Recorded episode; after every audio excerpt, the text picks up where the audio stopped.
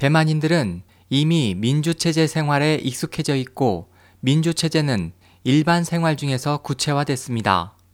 정부 청사는 개방돼 있고 입구에서 신분 증명을 요구하는 경비병도 없습니다. 정부 청사를 드나들 때 마치 쇼핑몰을 드나드는 것과 같습니다. 어떤 수속을 밟고 문서를 신청하고 몇 군데 도장을 찍으려 할 때 절차적으로 막힘이 없습니다. 번호표를 들고 기다리면 됩니다. 공무원의 얼굴을 보기가 어렵지도 않고 일 처리를 마친 후 정부 청사에 있는 서점을 한 바퀴 돌아본 후 커피를 마실 수도 있습니다.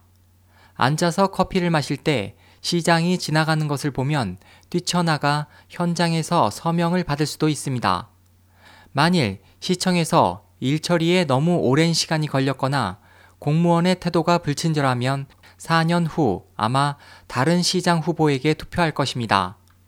해외 여행을 하거나 유학을 원한다면 정부나 기관 부처의 승인을 줄줄이 거칠 필요가 없습니다. 책 한 권을 출판하는 경우 사전 심사를 하는 사람도 없고 원고가 완성된 후 직접 인쇄 공장에 들고 가면 한 달 후 시장에 나올 수 있습니다. 어떤 정보를 찾으려 하면 인터넷과 서점, 도서관 등 편한 곳에서 마음대로 찾을 수 있습니다. 도서관의 책과 자료는 어떤 특수 관계를 필요하지 않고 모두 쓸수 있습니다. 정부의 각 부처는 연간 예산을 인터넷에 모두 공개합니다. 고위 관리가 이직하면 3개월 이내에 관절을 떠나고 비서와 자동차가 회수되며 모든 복리와 혜택이 취소됩니다. 관리가 정책 착오로 탄핵을 받는 모습도 볼 수 있습니다. 신문, 언론에서 정부를 비난하고 지도자에게 의문을 제기하며 불법 사건에 대해 공개와 추적을 하는 것도 읽을 수 있습니다. 정치인에 대한 농담을 하고 멸시하는 것도 자주 볼 수 있습니다.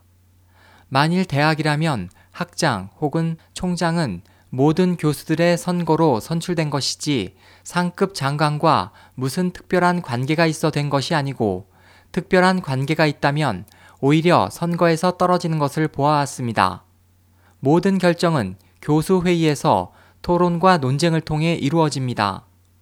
자신의 권리를 보호하는 법이 있어 경찰을 두려워하지 않습니다. 병원 침대가 필요하면 뇌물을 통하지 않아도 됩니다. 연설과 비평을 하면서 보복을 두려워하지 않아도 됩니다. 자녀가 시험에 떨어져도 하늘을 원망하고 남을 탓하지 않습니다. 시험의 부정행위 혹은 불공정을 의심할 필요가 없기 때문입니다. 혈액을 제공하거나 돈을 기부하는데도 마음대로이며 아무도 할당량을 규정하지 않습니다. 제때에 세금을 납부하고 그 세금이 가난한 어린이나 외로운 노인의 구제에 사용되는 것을 반대하지 않습니다. 재난이 발생하면 많은 민간 자선 단체들이 나서서 대량의 물자를 모집하고 정부가 오기 전에 이미 고통의 현장에서 피해자들을 돕습니다. 대만 해협을 가로지르면 어디가 통일과 독립의 대결인가?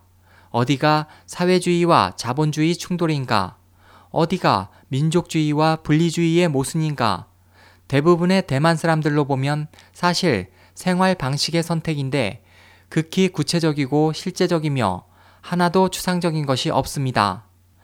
SOH 희망지성 국제방송 홍승일이었습니다.